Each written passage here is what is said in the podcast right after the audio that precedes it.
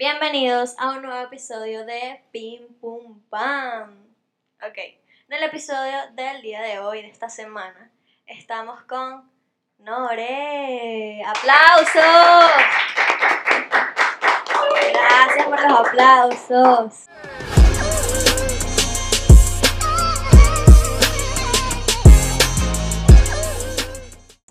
¿Cómo estás? Bien, brutal. Por fin acá en una entrevista contigo y qué fino que, que de pana quería esta entrevista muchísimo, ¿sabes? Y porque ya hemos hablado muchas veces y parece que fuese la entrevista, entonces esto no puede, no puede salir mal ya. Tal cual, tal cual, ya. Parece que lo ensayamos y todo. Bueno, para los que no lo conocen, Nore es un cantante, compositor, toca instrumentos, toca de todo. Pero bueno, aquí está, ya lo tenemos. Así que vamos a empezar con una polarcita, como siempre. ¿Qué más? Cuéntame. ¿En qué andas? Estos días han sido de, mucho trabajo. Yo tenía un rato sin venir a Caracas. De hecho, le estaba diciendo a los muchachos hace ratito que qué cool estar aquí, pero en otra sintonía, ¿sabes? Claro. Cuando, cuando estuvimos por acá, claramente con, con, mi, con mi equipo trabajando como compositores y productores para otros artistas, ahora dándole un poquito más de prioridad a lo que son los proyectos personales este, es, increíble ya ir moviéndose de otra manera, pues ya al mismo lugar en el que estuviste antes, por supuesto, bueno, me alegra que seguimos contando con, con su apoyo, tanto en esa etapa como en esta hora, pero pasamos por aquí grabando unos videos, acá en Caracas, eh, acercándonos de nuevo a, varios de los colegas que respetamos y, y nada, aprovechando esta semana por acá. Bien, de verdad, gracias por el apoyo, es mutuo. este, bueno, tu historia ya me la has contado mil veces, como dijimos al principio, pero es momento de que la cuentes aquí en el podcast. ¿En qué momento empezaste en la música? Bueno, tú sabes que siempre, siempre digo que, que todas las personas que inician en la música tienen una motivación este, que varía mucho, pues, ¿sabes? Hay unos que, que inician en la música porque un abuelo suyo le regaló una guitarra, hay otros que empiezan en la música porque, no sé, querían salir con más chicas o cualquiera de estas cosas, querían ser más popular. Y una de las primeras motivaciones que, que, me lleva a mí a la música es que mi papá no quería que yo tuviese nada que ver con, con el arte. Yo creo que la rebeldía que existe en uno cuando está mucho más chamo, pues es tanta que, que busca hacer lo opuesto a lo que la autoridad te diga, pues. Entonces, eh, ya mi mamá se había ido cuando yo tenía seis años de la casa, eh, por supuesto por desacuerdos con mi papá, ya estaban llegando las cosas a un nivel demasiado dañino entre ellos. Yo decido quedarme con mi papá porque no entendía en el momento este, el daño que estaba sucediendo, las cosas que pasaban entre ellos. Y, y, aparte me sentía más conectado a mi, a mi, papá, ¿sabes? Un niño en ese momento no voy a, yo no voy a juzgar y voy a decir, no, bueno, él tiene razón, no tiene. Y, y me quedé con él.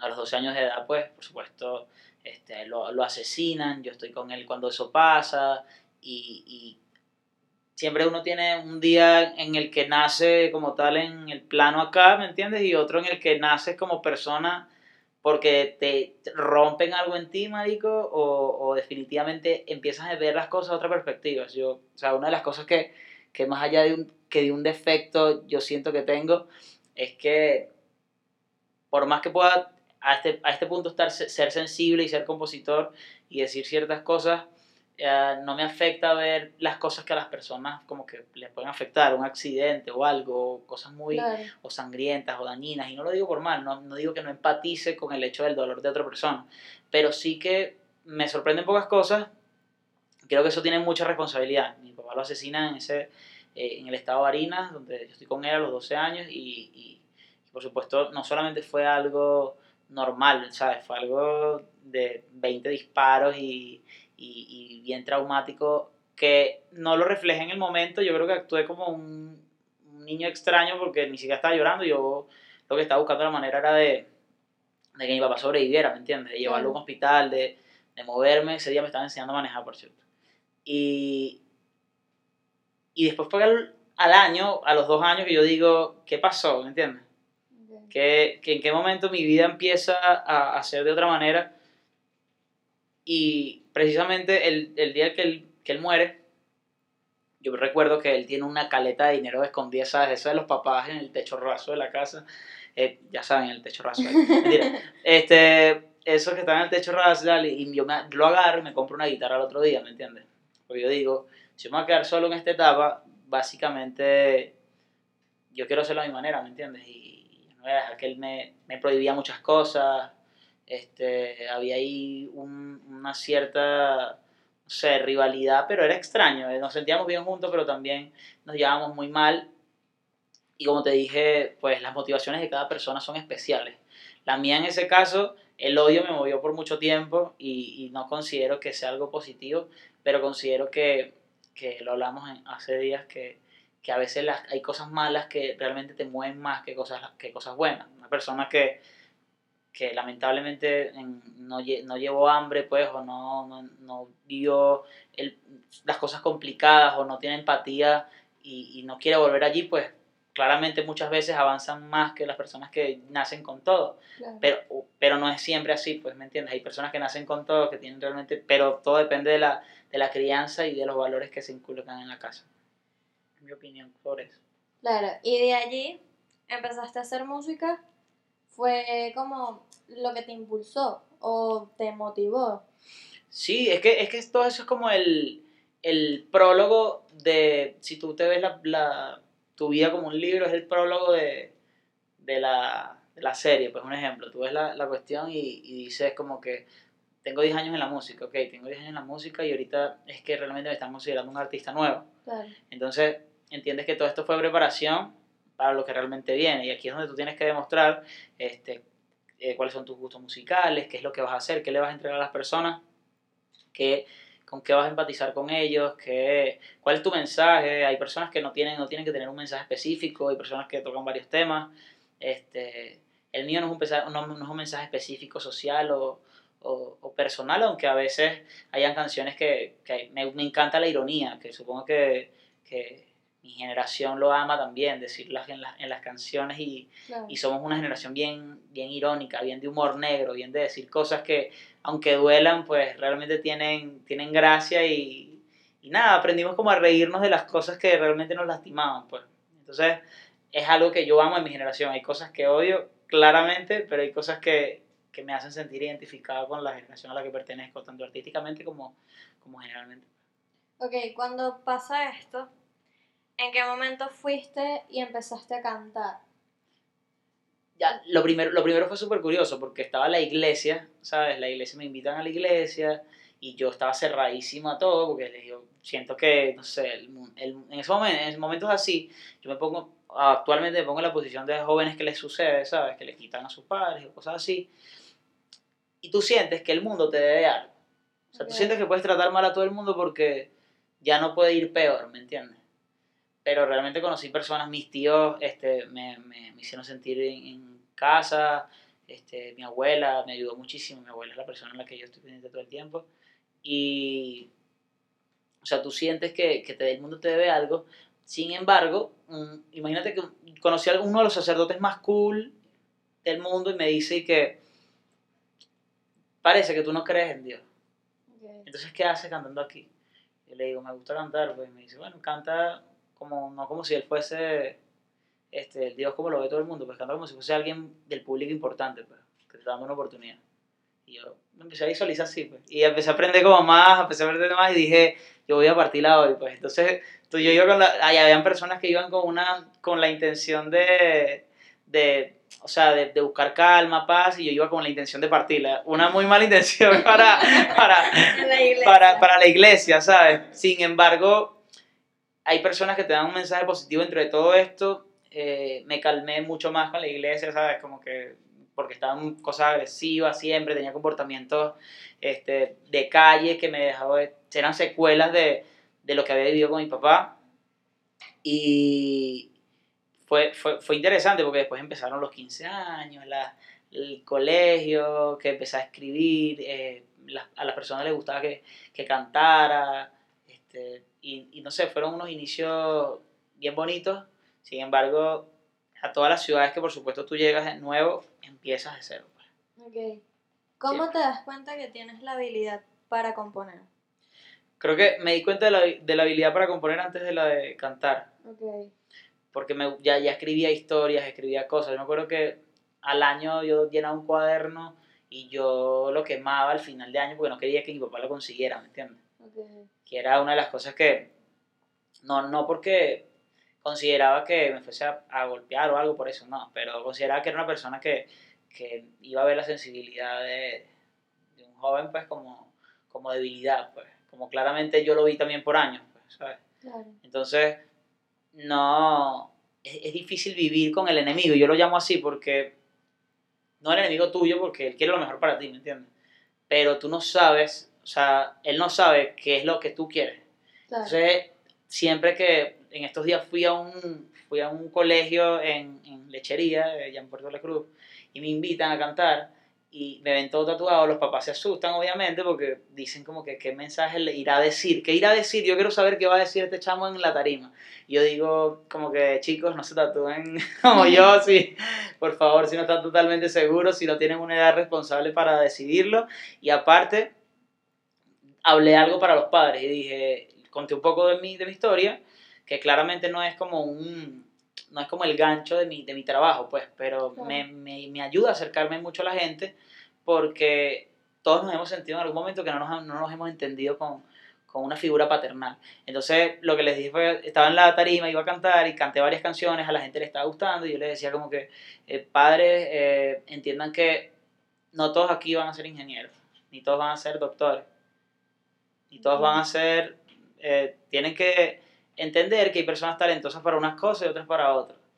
Aquí alguien muy malo con los números, aquí alguien tal, pero tengo personas cerca a mí que son muy buenos con eso. Este, y, y lamento decir que sí, pues me, me he negado a aprender otras cosas este, porque siento que quiero, quiero dedicarle más a lo que hago realmente. Este es el aporte que yo hago a la sociedad. No estoy actualmente, aunque hagas letras explícitas aún todavía, tienes, el, tienes la oportunidad de decir que es arte y que, bueno, que, que realmente el- si tú llegas a una tarima y dices, este, yo me viví esto y por eso canto de esto, porque son experiencias que viviste.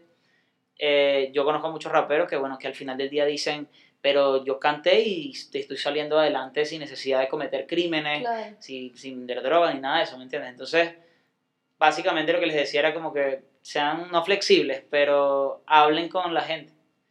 A los chicos, hablen con sus papás, coméntenles, mira, quiero ser artista, quiero bailar, quiero hacer deporte. Porque si tú empiezas a demostrar por ti mismo, es que es así, tú te empiezas a parar a las 5 de la mañana a ensayar. Y lo van a notar, van a notar que hay algo distinto, pero si obviamente pides, pides por favor, denme la oportunidad, pero no demuestras nada, Claro. lo van a ver como uno de esos ataques juveniles de, de ganas de hacer algo, pero realmente ellos saben que va a pasar, porque a todos nos pasó, yo quería jugar fútbol, imagínate, también me pasó, este, todos tenemos etapas y las vamos cubriendo, pero actualmente cada vez más jóvenes se están dando cuenta de lo que quieren hacer en menos edad. Sí. Entonces, por eso, por eso es una etapa importante y, y yo considero que los artistas de mi generación tienen la oportunidad de influenciar, no a que hagan lo que nosotros hacemos, ni que tampoco vivan cosas negativas para que a, a juro escriban canciones como nosotros, o nada, nada de eso. Me refiero a que tienen la oportunidad de, de- de pensar en que, de aprender de experiencias ajenas. Claro. Eso es bien, bien importante, que es algo de los, de, creo, de los dones que, que tengo, que yo me pongo a escuchar a todo el mundo así como que, ok, ¿qué vivió este tipo? De eso Sí, fíjate que lo que estás diciendo en cuanto a lo que les dijiste a los padres en ese colegio es algo que probablemente a muchos de esos niños que estuvieron ahí les pueda ayudar. O sea, los padres tal vez ese día se fueron con el mensaje y de pana lo pensaron y que perro, en serio. O incluso deben haber padres que están ahí que les pasó eso y por eso no, tal vez no decidieron ser artistas. eso mata la comunicación, ¿sabes? O sea, yo creo que, imagínate, no hay nada más bonito. Poco a poco me he conocido a más padres que me están echando cuentos y de repente me dicen, mi papá le encantaba que yo pintara, de hecho, mi papá, eh, hace días Lucas, el director del video que estoy haciendo esta semana, me dice, papi, mi papá fue el primero que me asentó a los 11 años y que mi papá es diseñador gráfico y me sentó y me dijo, pica estas 500 fotos, es tu primera chamba. Le enseñó unos meses antes, le dijo, ¿estás listo para el trabajo? Este es tu trabajo. pues. Y ahí empezó y ahí empezó su carrera y es una persona que yo considero exitosa y talentosa. Son cosas que yo digo, porque yo estaba muy cerrado, yo, yo decía, los latinos, ya yo me había cerrado ya que la gente, a los padres venezolanos, por mi experiencia. Y después, Claro. con el tiempo, yo digo, yo tengo que analizar mejor esto. ¿Me entiendes? Sí. Tengo que analizar mejor esto y, y tengo que entender qué es lo que, qué es lo que pasa. Y, y generalmente es eso, es la comunicación, es el, el ser estricto sin sentido. O sea, hay cosas que, que si yo te digo que tú estás haciendo mal porque te estás haciendo daño como persona, porque realmente eh, muchos, muchos padres, un ejemplo, le, le preocupa que una, que una chica obviamente salga con tantos hombres porque cuando crezca, un ejemplo, pues, eh, lo van, van a considerar que, que no es respetable. Claro. Los tiempos han cambiado demasiado. Claramente le dices eso a la niña, pero no se lo dices al niño. Ujú. Entonces, si, si es igual para los dos, ¿me entiendes? Entonces, como ha cambiado tanto, sí considero que la- la- los mismos jóvenes están aprendiendo por sí mismos como que eh, vamos más relajados, hay personas que quieren vivir la vida a su manera y, y realmente es parte de, de la diversidad que va a haber entre... Tú tienes un amigo que es loco, tú tienes un amigo que así es menos atrevido, tú tienes un amigo que es más callado y tú formas tu, tu, tu parte. Mientras tú no te dejes influenciar De mala manera. Exacto, de mala manera o de, o sea, de hecho hasta las, hasta las buenas, porque te haces una persona, yo tengo un amigo que, que es religioso, un ejemplo, Ok. y él sí se está viviendo su religión con, con fe, ¿verdad? De verdad, cree con, sea, ferviente a, a lo que, a lo que dice, pues. Pero yo no, y es una influencia buena porque realmente la mayoría de las religiones eh, contemplan un, un estado pacífico. Ujú. Ok, pero yo no soy eso y yo igual lo hago. Entonces estoy ahí siendo hipócrita, estoy hablando de cosas que no sé realmente, estoy hablando de cosas que no siento y eso termina siendo perjudicial porque a los años terminas dando pasos que no querías dar y que no tienen nada que ver contigo. Y eso es lo que pasa muchas veces con, con respecto a la identidad que considero que es uno de los valores como más importantes de lo que nosotros significamos ahora, pues como jóvenes. Claro, este. Ok, yo te conocí gracias a una vez estabas cantando con Jan Benet en un show. Y bueno, después como que en varias oportunidades nos vimos y como ya le dije a Kit, los odiaba. Los odiaba. E incluso era ustedes dos, en especial, que decía, los detesto demasiado. Ya va, él que es sé qué". odiable, yo no. Mira, mentira. Claro que sí, yo en ese momento dije, estos dos son los peores. Estábamos calladitos así, todos No, raros. incluso me saludaron y yo, ay no, los odio. Burdegafa también. Porque no los conocía. Pero bueno, después los conocí cuando estaba ya yo trabajando y los amé. Desde ese momento los amé y siempre lo voy a decir. Yo también había visto, como cualquier persona en Instagram, que compartían tus covers. Entonces ya te había visto por ahí, pero después te vi en persona, te odié y dije, ah, no vale la pena. ¿En qué momento decidiste que querías subir tus covers en Instagram? Bueno, eh, yo estaba firmado por una compañía de afuera, con la cual las cosas no salieron muy bien en ese momento. Lo admito y, me sentía bien frustrado porque claramente estábamos haciendo música que yo consideraba que era buena que no estaba recibiendo el apoyo eh, debido. Claro. Entonces, yo no le echo la culpa ni siquiera a ellos, ni me la echo a mí, ni a mi equipo. Se la echo a que a veces tú tomas eh, decisiones apresuradas. Pues. No tienes conocimiento de lo que estás firmando, no tienes conocimiento de las cosas que estás haciendo. Es por mera inercia. Claro. Y yo vi, contemplé pues como una de las opciones subir cosas a las redes sociales. Yo dije, y en ese momento ni siquiera tenía teléfono, creo que se los pedía a los muchachos y me grababa mis covers, los subía y se los devolvía. Empecé a publicar cosas, covers, eh, canciones propias que escribía, que escribía con los muchachos también. Y, y se empezaron a abrir puertas. La gente empezó como a, como, a enviárselo a labels, estaban llegando propuestas, escribían bastante. Y, y no sabía qué, qué decisión tomar en ese momento porque obviamente no quería que me pasara lo del pasado Claro. Y, y fue algo que se analizó muy bien. Este, al final del día, bueno, se tomó la decisión de, de, de Universal con After Club y por supuesto así, han, han sido unos meses bien locos porque hace, hace poco yo hablaba precisamente con mi novia y le decía como, tú, tú sí me ves, o sea, hago, yo hago unas preguntas como, como muy capciosas y, y a la vez que realmente necesito que alguien me diga una respuesta más clara, porque yo no la tengo. Claro. Le digo, tú realmente me ves absurdamente famoso, así, así, así, así. Yo no, yo, yo, yo, yo, yo, yo no me veo.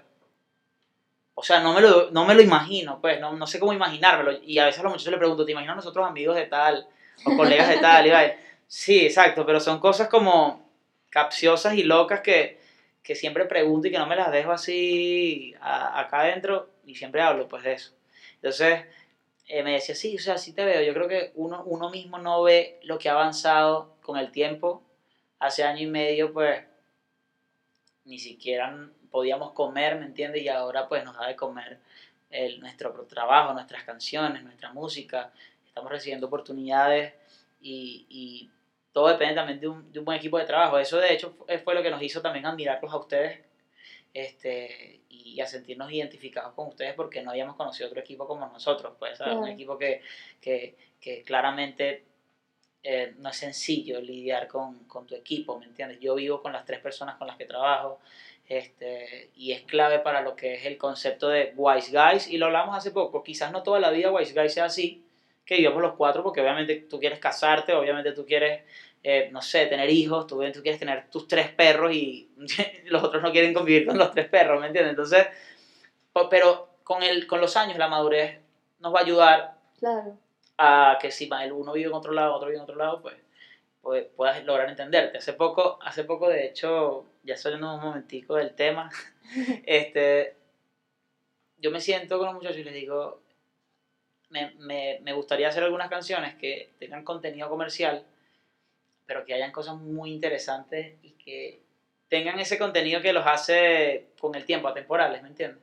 De hecho, hay una canción que se llama Cosas por hacer, que habla como de las, de las, de las listas que mi, que mi novia hace demasiadas listas para toda vaina. O sea, literalmente hace, yo digo, ya va, hay demasiadas personas ahorita que hacen listas, ¿sabes? Como que para, para recordar qué cosas tienen por hacer. Y una de las, y una de los, de lo más, algo de, que me pareció muy interesante es que te has dado cuenta que que faltan tantas cosas en tu vida y, tú, y muchas veces uno intenta llenarlas con otra, con otra gente. Cuando no has resuelto tus cosas, tienes issues ahí que, que no tienen respuesta todavía, que tenías que buscar tú mismo y, y trataste de taparlas con otra persona. Entonces la canción trata de, de, que primero voy a hacer estas cosas por hacer antes de... de no, entonces así late como dice.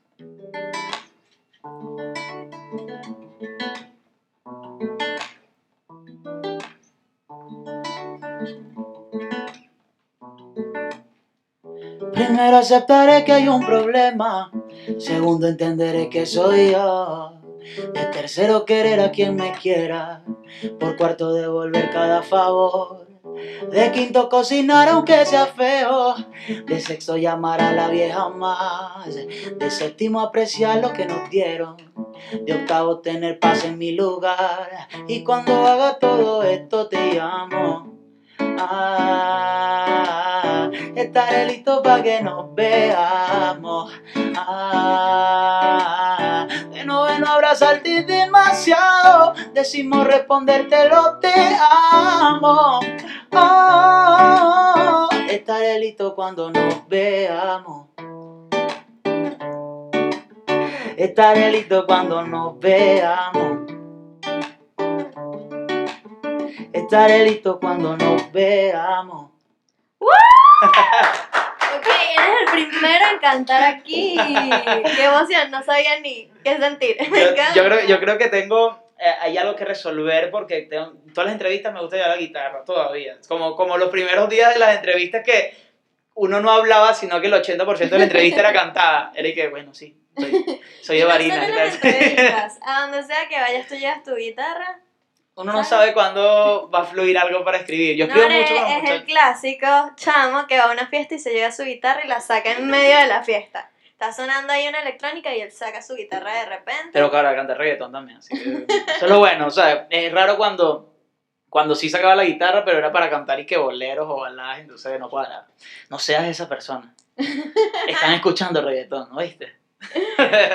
Me encantó, me encantó esto, estuvo increíble. Gracias. Esa, esa, canción aún no sale, por supuesto, pero yo publiqué, yo digo, a la gente le gustará esto, como que vamos, a, vamos a publicarlo y, y, y, a ver qué tal. Y empezamos a recibir feedback, eh, tanto como, por supuesto, una canción que, que, que, se hizo como medio viral, que era la de Visa, era un tema, una historia, por supuesto que, que yo conozco a mi pareja acá, pero ella no, no vive acá ni trabaja acá.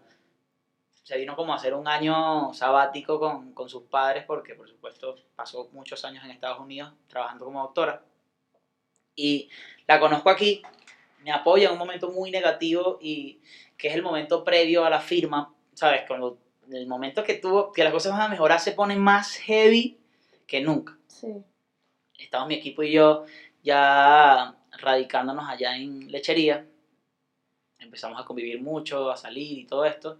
Y, y yo, y yo antes, antes de la cuarentena, de hecho, y yo digo, bueno, ella se va a ir y yo no tengo visa, pues, y, y, y qué arrecho. En ese momento no teníamos la certeza de que podría llegar a funcionar si yo no tenía visa, ¿estás claro? Claro. Entonces, eh, yo digo, me senté junto a ella y me dice, tú no me has hecho ni una canción bonita, ¿vale? Y tal. Le digo, sí, de verdad, siéntate ahí. Pero fue, fue, eso fue puro ego de mentira. Yo lo decía jodiendo, y dije, dale, vale, siéntate, te vas a hacer una canción que te va a partir la cara y se sentó, y realmente cuando empecé a ver que era buena, yo dije, ya va, tiene algo, ya déjame concentrarme aquí seguimos así, ¿sabes? Era puro ego de mentira echándole vaina que, de hecho, la canción empecé a decir cosas irónicas que, que o sea, eran como que, por ejemplo, el tema dice, dice así del principio. Mucho tiempo y quiero que sea más, que te quedes varios días, no te vayas todavía y vuélveme a besar, yo te vuelvo a tocar, dime que nadie te gusta más que yo, sé que alguien te espera donde vas y que yo me quedo solo pero buscando algún modo visa para viajar o aprender a nadar. Porque no sé nadar. Lo que sea para llegar a zona de estás no te quedes pero acuérdate de mí. Desde loco que lo daré todo por ti para viajar o aprender a nadar. Lo que sea para llegar a donde estás Otra vez los aplausos.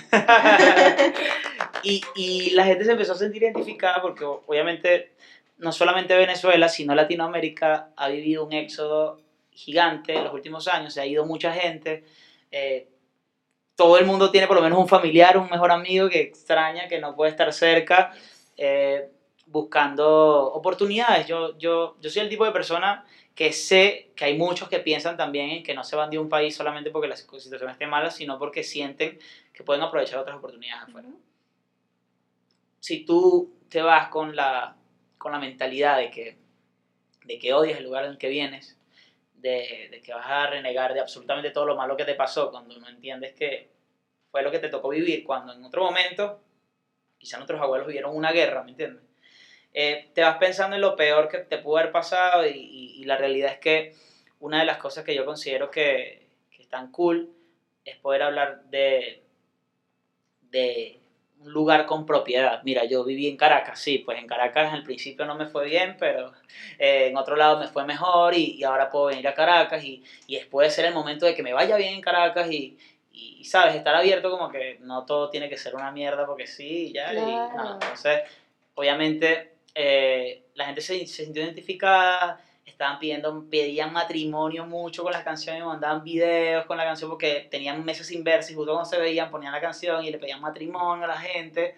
Este, eh, estaban empezando a interactuar muchísimo con, conmigo en, en, la, en las redes, con, como con Instagram. Este, y bueno, pa, terminó siendo esa canción mi, mi primer tema mi primer tema en el estreno, ¿sabes? Antes que Roto, de hecho, uh -huh. que, que Roto había sido el tema, el primer tema como que se había hecho virales de, de un poquito de, lo, de las canciones que yo subía inédita.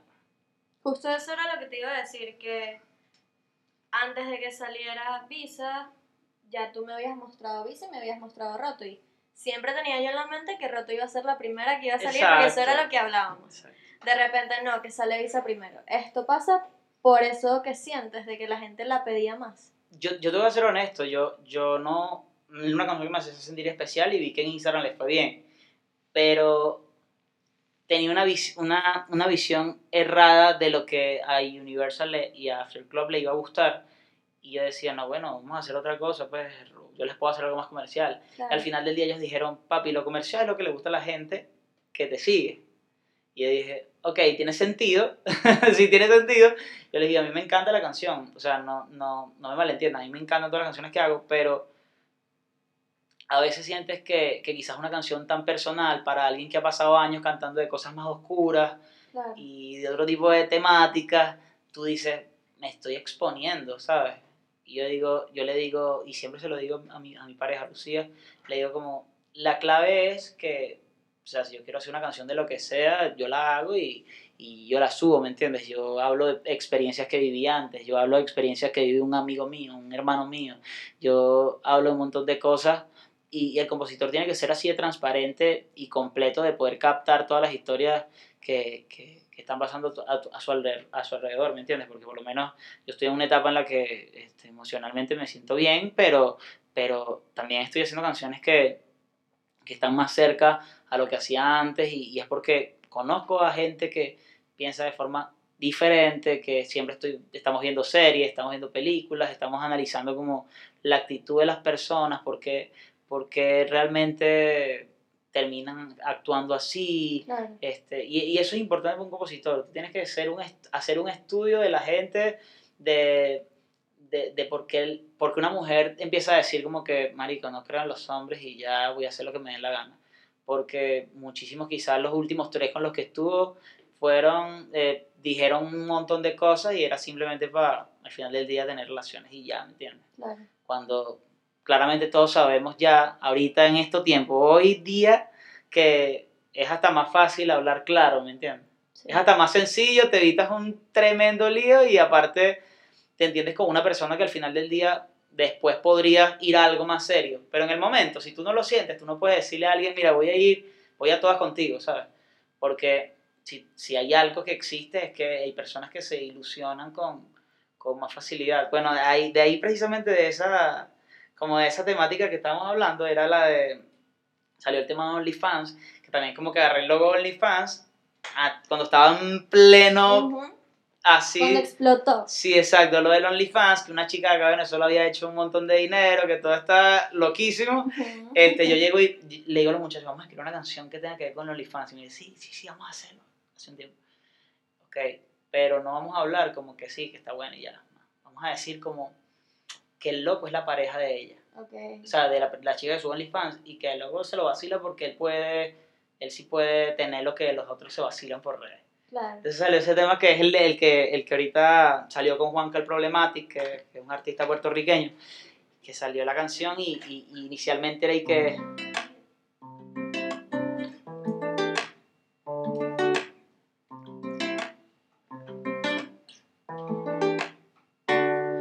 Ella sabe que los hombres vienen y que cuando lo logran se van.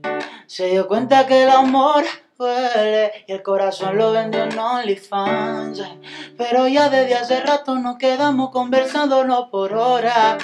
Ah, y en el chat me dejó claro que las malas como ella sí se enamoran. Y que solo yo puedo tocar lo que ellos solo pueden ver. De solo su cuerpo son fan. Yo de su manera de querer, ver, yo puedo tocar lo que ellos solo pueden ver, de solo su cuerpo son fan. Yo de lo que con él sabe hacer. Aplausos otra vez. ¿Cómo surge esta colaboración con Juanca? Mira, después de la colaboración con, con, con Nacho, eh, una- Nacho por supuesto influyó muchísimo en, en, en varias de las oportunidades que se han estado abriendo, porque por supuesto más allá de lo musical, este, nos dio buenos consejos, nos dio buenos consejos, dio referencias increíbles de nosotros, cosa que por supuesto le agradecemos y que yo pude conocer más allá del, del Nacho mediático en el que estaba en ese momento, ¿sabes? Claro.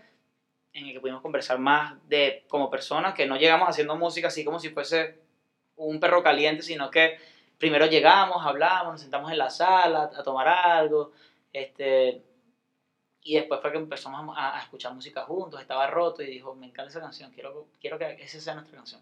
terminamos de escribir este, todo, todo, todo esto y, y los muchachos, por supuesto, de, de Wise Guys, de mi equipo de trabajo, que fue siempre, fue siempre irreal para nosotros porque un día nos llaman y nos dicen tienes que llegar, tienes que llegar al otro, no sé, a otro lado, a otro estado para poder hacer la grabación porque yo después viajo y tal y todo esto, entonces tuvimos que movernos rápido, pero por supuesto nos hemos apoyado desde las malas y cómo no nos vamos a apoyar desde Claro. en el momento que estamos recibiendo oportunidades. Y en el caso de Juanca, persona que no conozco yo en persona, o sea, eh, fue una oportunidad bien interesante porque la canción estaba casi lista y nos dicen, o sea, estamos hablando nosotros, "Eso- a esta canción le falta un toque. O sea, me lo dice especialmente mi, eh, mi A&R, que es Atela, que es la persona que me firma a mí. Y, y me dice, voy a hacer unas llamadas, pues contacto personas y, y para nuestra sorpresa era Juanca el Problematic, eh, quien está en, en el momento más duro de su carrera, por, por los momentos, pues puede llegar por supuesto a más, pero fue, fue brutal porque le dio su toque a la canción. Eh, me gustó que, que tuviese las dos perspectivas y que él es un artista que la mata en maleanteo, ¿me entiendes? Chanteo, ha hecho, ha hecho muchos tipos de, tanto de reggaetón, de, de hip hop también, y se puso romántico con su, con su estrofa, ¿me entiendes? Y, y entendió la, la referencia de todo, y hace poco de hecho lo hablaba con, con alguien que decía que, mira, yo no he hablado mucho con Juanca ni siquiera, porque yo siento que hay cosas que, que, se van a dar en un momento brutal. Yo creo que la- el, el momento de conexión de nosotros con respecto a la canción que estrenamos va a ser cuando la, la primera vez que la cantemos en vivo. Claro. Que la cantemos en vivo, que tú estás ahí, que, que hay un respeto diferente, que hay como un entendimiento distinto, que yo le digo, hermano, gracias por participar, que tú te montes una tarima y, y él es un duro y él se da cuenta que, que tú también eres un profesional.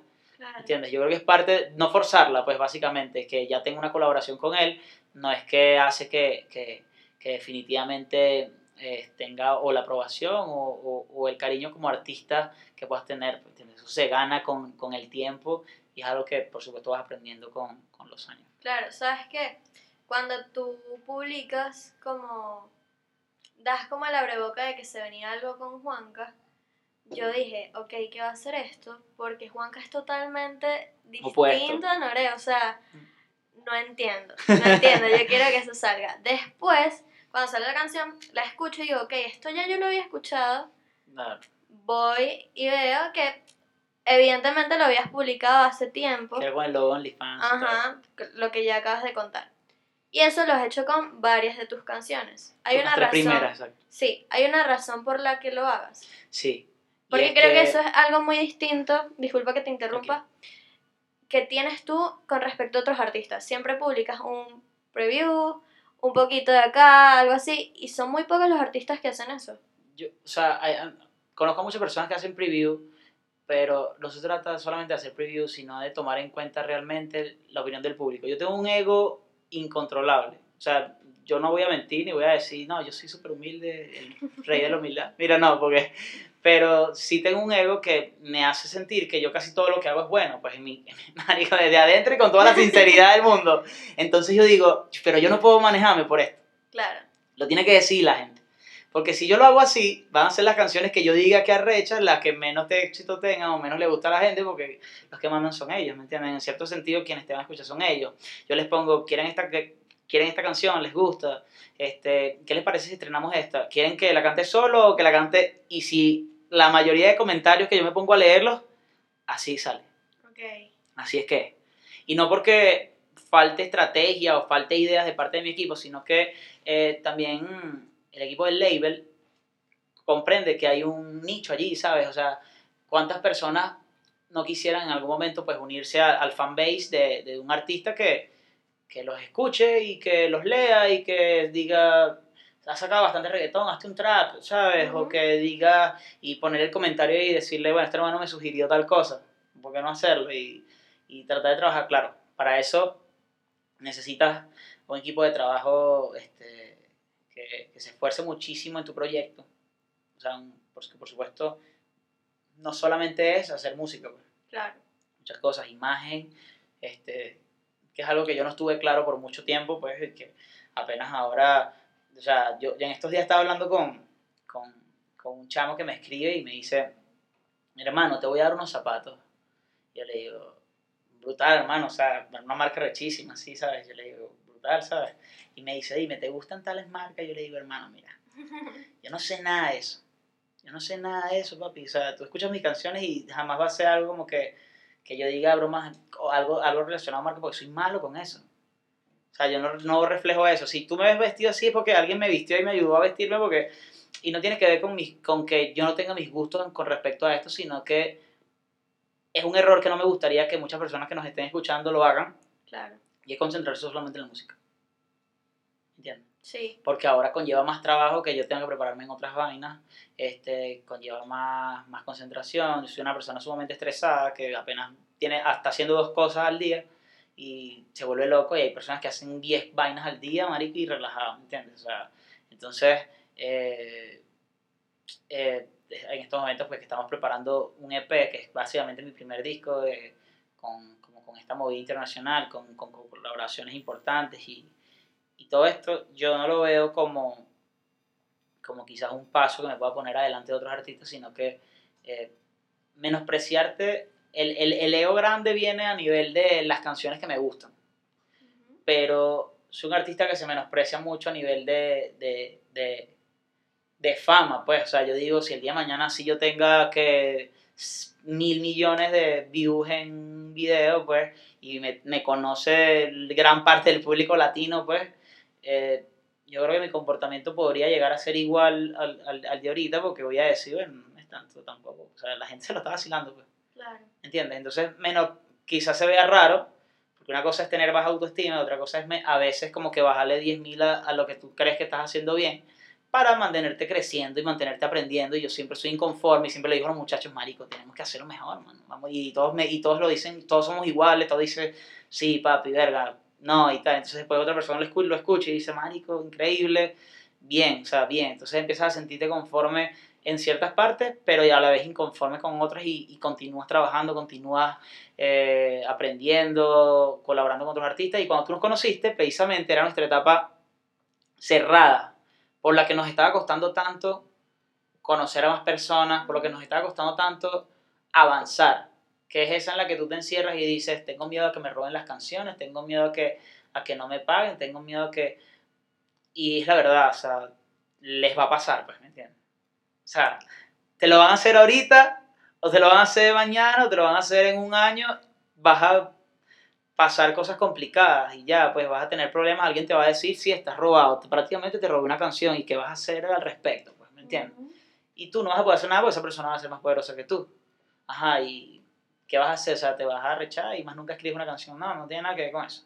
Y tampoco, porque lo hablamos en estos días, yo le digo, qué bolas que también hemos sido como, marico, estamos, habíamos, teníamos una carga como de resentido, ¿estás claro? Muy problemática y que, y que cuando y que eso se nota. Esa actitud resentida se nota. Tú la dices este y, y, realmente después te das cuenta que cada quien está viviendo su pelea aquí. Tú no puedes llegar y decir que los artistas en Venezuela no trabajan duro pues me entiendes porque realmente hay muchas personas dándole duro y cada quien tiene su proceso. Y yo lo respeto pues es muy diferente y, y es una de las cosas que, que más valoro y, y que me gustaría por lo menos en mi discurso o mi, en mi manera de entenderme con mis colegas o con las personas en común, darles a entender porque sí, somos artistas, nos estamos viendo una película, hacemos canciones, somos partes de un medio artístico, pero no podemos olvidar que ahorita si hay algo más fuerte que, que, que la política o que la religión y tal, es la influencia. Entonces hay que buscar la manera de dar nuestro discurso, disfrutar nuestras cosas, de vivirnos nuestra vida, ganar este valor, ¿sabes? Pero que definitivamente nuestra influencia pues deje algo que nosotros no estamos contentos, contentos con eso, pues, porque si no, no tendría sentido. Claro, sabes que todo lo que dices tiene demasiado sentido. Ahora yo te quiero hacer una pregunta que es, en cuanto al ego, ¿sientes que te ha ayudado o más bien todo lo contrario en tu carrera? Creo que al principio me ayudó a avanzar porque eh, era muy bajo, ¿sabes? Era muy bajo, pero era, un, era una cuestión, una pelea contra mí mismo y decía, al, al, principio era como, mira, no, yo tengo que mejorar porque es que yo quiero vivir de esto. Pues. Yo nunca vi la música como un hobby, ni nunca vi la música como una segunda oportunidad. Yo nunca tuve un segundo trabajo, ¿me entiendes? Y, y valoro a las personas que pueden llegar a tener un segundo trabajo porque yo me muero, ¿sabes? ¿Me entiendes? No, no tengo la habilidad, los admiro a todos los que estudian y hacen música, a todos los que, perdón, a todos los que trabajan y hacen música, me parecen unos superhéroes, porque yo no puedo, yo solamente hacía música y aún así ya estaba requemando todo el tiempo. Entonces, eh, considero que, que al principio me hacía, era el reto de mejorar, pero después llega un punto en el que por supuesto te atrasa porque vives diciendo, ¿por qué le están pasando cosas buenas a él y no a mí? Y ahí es donde te estancas un ratico, ahí te estancas un ratico, en esa etapa te estancas un ratico a pensar que su proceso no fue distinto, o sea, que no, perdón, no fue igual al tuyo, fue distinto. Que quizás esa persona ha vivido cosas más difíciles que tú. Y hago mucho énfasis en esto porque siento que es una de las cosas que mantuvo atrasado a Venezuela en ciertas cosas artísticas, comerciales, ¿me entiendes? Pero que por supuesto yo actualmente empiezo a identificarme con más artistas venezolanos. Antes no me gustaban tanto los artistas venezolanos, ahora admiro a más colegas, ¿me entiendes? Claro. Me vacilo más su música. Ahora digo como que "Mierda, me encanta. Este, yo siempre fui de música folclórica, música poco comercial, alternativa, de- este, música latina y, y precisamente IFDA y, y Kid Fresco y conjunto a Mangus fue que yo entro en la música urbana y empiezo a entender todo, todo lo que era esto. Pues Caracas había tenido un poder increíble musicalmente, Maracay, eh, Valencia, en, en- en- en Venezuela, que yo me perdí por completo porque yo no entendía nada de eso, ¿me entiendes? Y que tuve que aprender, porque es historia, historia de la música. Muchachos me presentan la música por lo menos de Lil Supa, ¿me entiendes? Claro. de, de Acapela, de Cancerbero, me presentan la música de estos artistas que, que, que en definitiva íconos de acá, ¿me entiendes? Y, y, y yo digo, mierda, ¿qué es esto? Claro, Porque yo me había perdido esto. Totalmente distinto a lo que tú escuchabas. Porque yo me había perdido esto porque, o sea, la, la primera imagen que yo tenía de un artista urbano era donde se reía de mí porque yo cantaba, yo era un chamo como él y yo cantaba música folclórica y él cantaba reggaetón, Ok. ¿me entiendes? Y yo, por supuesto, todo cerrado, yo le decía, ajá, pero todo lo que te pones es falso y hablas de mujeres y no tienes nadie, y ¿sabes? Y al final del día tú terminabas siendo el reggaeton, el que, de- el que tenía vida de reggaeton, te comportabas como un reggaetonero, y, pero me vestía con camisas de cuadro y que tocaba con un cuatro, ¿me entiendes? Entonces, era, era algo bien raro, era bien, bien extraño, pero era cool porque es el contraste. E- Esa es la clave, yo siento, de, de las cosas más cool que tú te disfrutas en la vida, ¿sabes? De ver a alguien que, que a lo mejor esté tatuado todo y que al final del día sus comportamientos, sus canciones, pues no lo refle no tengan que necesariamente reflejar eso, eh, es algo, es un, es un plus que tiene nuestra, nuestra generación, ¿sabes? Una actitud de, de yo he visto a, a, a chicas súper femeninas y bellas eh, con una actitud más varonil, dura, increíble la vestimenta, ¿sabes? Y, y eso me encantan, los contrastes, creo que es clave artísticamente, personalmente, tú vas a ver por ahí diseñadores, este, un diseñador de moda de mujer de los más duros del mundo es hombre y, y piensa como mujer, piensa que le gusta, ¿sabes? Ujú. Creo que es clave para tener perspectivas diferentes. A la hora de componer, ¿qué consideras que es lo más difícil? Lo más difícil es lo más, eh, lo más cool, que es lo que me parece que es la temática. Porque con una temática dura, dura, dura, dura, obviamente no, ya no haces un palo, pues, pero, pero es parte de, es una parte inicial y la que lleva el todo, ¿me entiendes? Así, Ok. si en algún momento yo pensé en que esta canción se iba a tratar de esto y nos vamos para allá, eh, tomamos el camino y pensamos en la historia, empezamos a, a posicionarnos, por lo menos como yo escribo con, con el equipo, y empezamos a decir, mira, no, este, vamos a, sí, sí, mira, la chama se fue a la playa, vamos a hacer que la chama se fue a la playa, ¿verdad? Y ella está pensando en el loco, y está con otro loco y tal, pero entonces pensamos que, que, que, que llega, agarra un poco de señal, lo llama, nos metemos en toda la película y hacemos como un guion, y por ahí, por ahí llevamos todo eso, y después vamos organizando cosas ya más gramaticales, más, más líricas y todo eso, pero la temática es súper importante. Yo, yo soy un amante de una temática diferente de una canción, ¿me entiendes? Como lo es Visa, como lo es Roto, como es la OnlyFans, este, porque sí, son cosas que quizás ya existe una Visa, una canción Visa, una canción Roto, una canción OnlyFans, pero las temáticas, o sea, para dónde nos fuimos, la dirección, tiene que ser diferente, ¿me entiendes? Eso es clave en que una canción, no que diga yo, pues que es mi manera de pensarlo, este, pueda, pueda romperla, ¿sabes? Hay otros artistas que le dan importancia a otras cosas, le dan importancia más a, a decir cosas duras, pues hay otros artistas que le dan intención a cantar más brutal, hay otros a- al beat. Entonces siempre es una variable bien interesante. Cool. De los videos que has hecho, de los que han salido, evidentemente, ¿cuál es el que más te gusta? Hasta ahora roto. Ok. Hasta ahora roto, roto me gusta full porque eh, me vestía así, flow de antes, ¿sabes? Eh, lo hicimos en un lugar gigante abandonado. Es a distancia, ¿no? Sí, exacto. Nacho grabó en Margarita. Este, pero tomamos lugares súper dispersos a nivel de, de que la madurez de Nacho en estos momentos es, es al punto tal de que no está viviendo de las apariencias con las que quizás muchos artistas vivimos al inicio de nuestra carrera, Claro. que siempre tienes que estar pulcro o nítido así que con una ropa de marca o algo así, ¿me entiendes? Y, y me encantó que reflejamos dos cosas bien diferentes, ¿me entiendes? O sea, yo estaba, yo estaba marcando que, que esta era mi presentación al mundo, ¿sabes? Y él estaba marcando que él ya está en ese mundo y que definitivamente hoy tiene la, la, la, la humildad y, y, y la madurez profesional de poder decir este, y de poder transmitir, aunque saliera con una franela normal, ¿me entiendes? Y yo saliera vestido de la manera que estábamos. Entonces, yo conecté mucho con esa idea y de hecho estábamos hablando de la otra vez, los lugares que escogieron, ¿me entiendes? Y, y, y que me preguntaba mucho por qué había escogido esa canción para colaborar conmigo y después lo hablamos y él me decía que es que porque en su, en su momento de juventud pues también eh, vivió cosas que al final del día te dejan roto porque tú ya cambias tu mentalidad, empiezas a, te, tienes una mala experiencia con una novia y después dices como que, ah, ok, es que las mujeres son así y las mujeres no son así de ningún modo.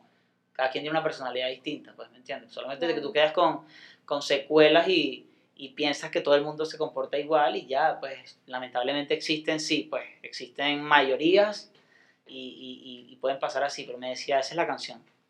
Una persona con una madurez profesional de años y, y que aparte si hay algo que, que no, podri, no podrían criticarle nunca, pues es haber apoyado a personas de acá, pues, ¿me entiendes? Del país y que, y que lo hizo, porque recuerdo que, que fue así, un amigo que se llama Tello, que, que está en Miami, que hace, prepara, estaba en un lugar de preparación de hamburguesas, él estaba preparando hamburguesas y le dice, escucha a mi hermano que tú no jamás te vas a arrepentir de, de escucharlo.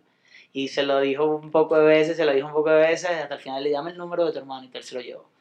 Pasaron unos meses y al final del día él me llamó y pasó y se dio la colaboración, ¿me entiendes? Y obviamente también eh, Atela y Nacho tenían una buena, una buena relación de, de amistad y laboral por años. Y las cosas pasan de la manera que uno... O sea, no fue algo que yo buscara, la canción iba a salir con Nacho, sin Nacho en algún momento. Pero definitivamente yo, yo ahorita lo veo como mi video favorito por, por, por las medidas en las que pasó. Claro. ¿Qué se viene ahorita de Norel? ¿Cuál es el próximo proyecto? El próximo proyecto a mí me tiene particularmente bien emocionado porque es mi, mi primer disco, pues es mi EP, es un, es un proyecto que, que, bueno, que aparte de, de tener una personalidad bien curiosa, que es que estoy hablando de cosas muy actuales y que todo el mundo estamos, todos estamos viviendo hasta en momentos de, de pandemia, pues que quizás muchos estamos viviendo con una ansiedad bien cabrona y, y bien dura. Eh, no sé, siento que, siento que es un proyecto que, que siempre voy a, a sentirme orgulloso porque le, escogimos las canciones indicadas, nos sentimos como que, que esta, esta canción puede, puede existir en, eh, no digamos que no se, vuelve un, no se vuelve un clásico, pero una, una canción que yo como artista en 10 años, imagíname, imagíname con 40 años como artista, eh, yo cantando una canción de las, que, de las que estoy sacando ahorita y no me va a dar pena cantarlo. Ok. ¿Qué haces aquí? Nada, es lo, que- es- es- es- lo, más, lo más loco es eso, porque obviamente yo soy el tipo de persona que dice, a veces no, a veces tú ves a alguien cantando, que, cantando algo con lo que no se siente identificado. Y hasta a los propios artistas les pasa con su música. Que están cantando algo de una etapa y después en un concierto en 15 años, quizás dicen, pero ya yo no pienso así, ya va, mi vida cambió demasiado como para yo estar diciendo, quizás hasta tienes hijos y estás diciendo, jamás espero no tener hijos. ok. Entonces es contradictorio, sin embargo es clave y, y- y por eso prefiero contradecirme una vez ya de entrada y decir como que no sé lo que voy a pasar. Ok. ¿Cuál de los temas que has sacado crees que ha sido lo que te ha ayudado a como que hacer el Nore que tal vez eres en este momento? Ya, ya que apenas estamos como empezando mi proyecto, eh, yo creo que Visa es un tema que, que, ha generado una bulla bien, bien dura, a pesar de que no es reggaetón y básicamente mi, mi, disco y mi proyecto es de reggaetón. Reggaetón como estilizado, obviamente, hay, muchas, hay muchos este, elementos pop en, en, en, él, guitarras, cosas folclóricas que vamos sumando y cosas así. No es un proyecto experimental, no lo considero experimental porque es súper digerible para, para todas las personas que escuchen y son temáticas muy claras. Pero Visa actualmente está eh, de primero en, en, las listas de pop aquí en Venezuela, de primero en las listas de balada, de tercero en la lista general de acá.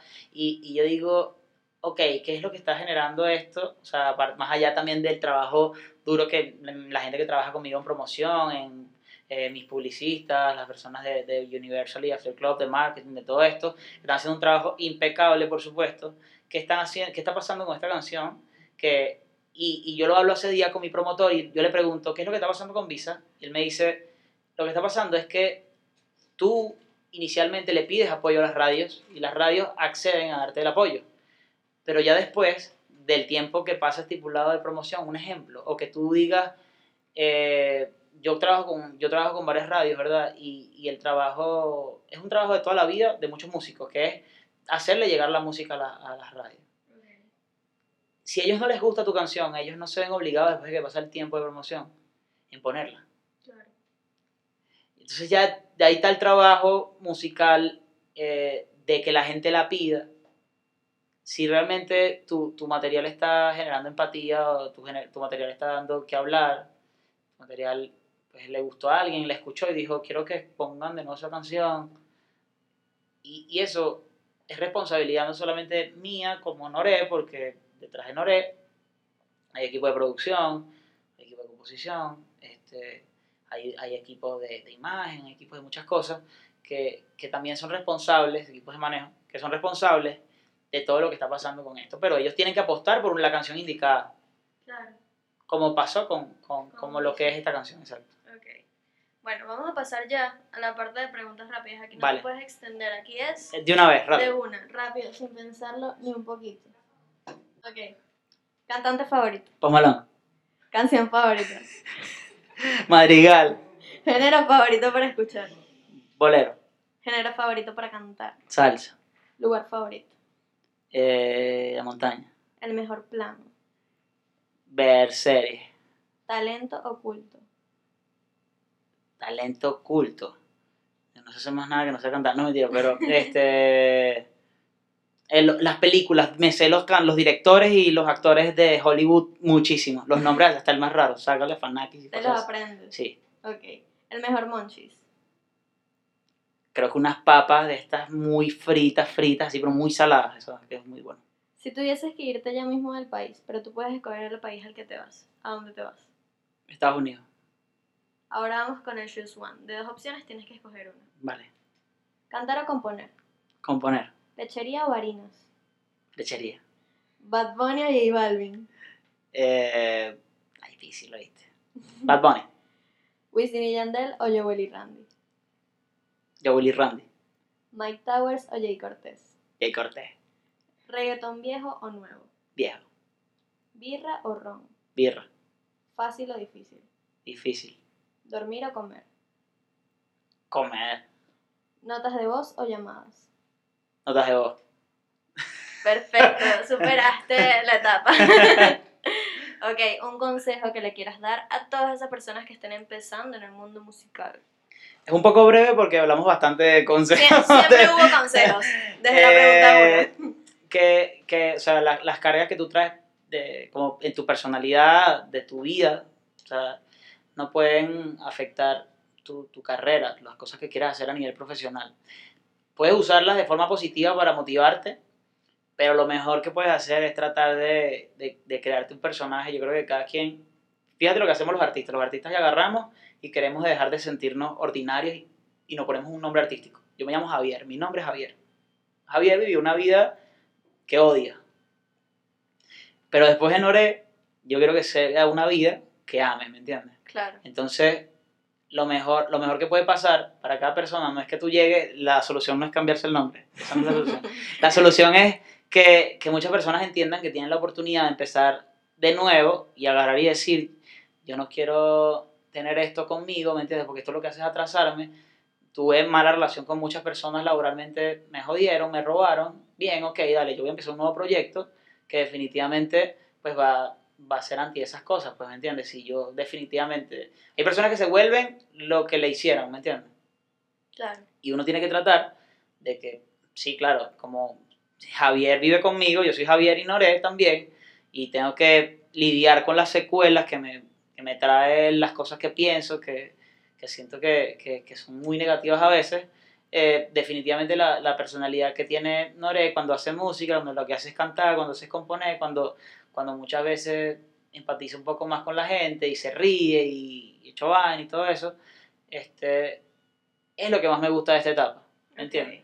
Y es lo que me hace al rato pensar y decir, ya va, no es tan malo lo que vivió Javier como para que ahora yo sea responsable de esto. Entonces, cada persona, si tú trabajas en una oficina es complicado, si tú trabajas muchas veces, entonces hay que darle las vueltas a las cosas y a lo mejor se te da más tener un negocio independiente, ¿me entiendes? Hay Claro. personas que, que, que se cierran a, a darse la oportunidad de, de generar su propia oportunidad o, o, o de agarrar y arriesgarse, porque claramente las cosas no es tan fácil.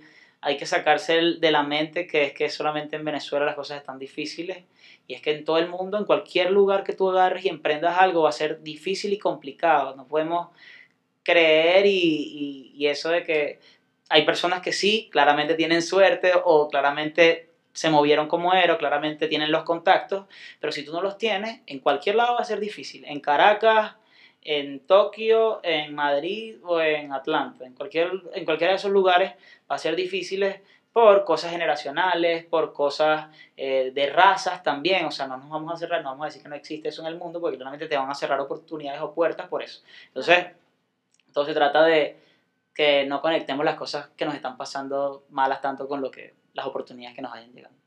Increíble. Redes sociales.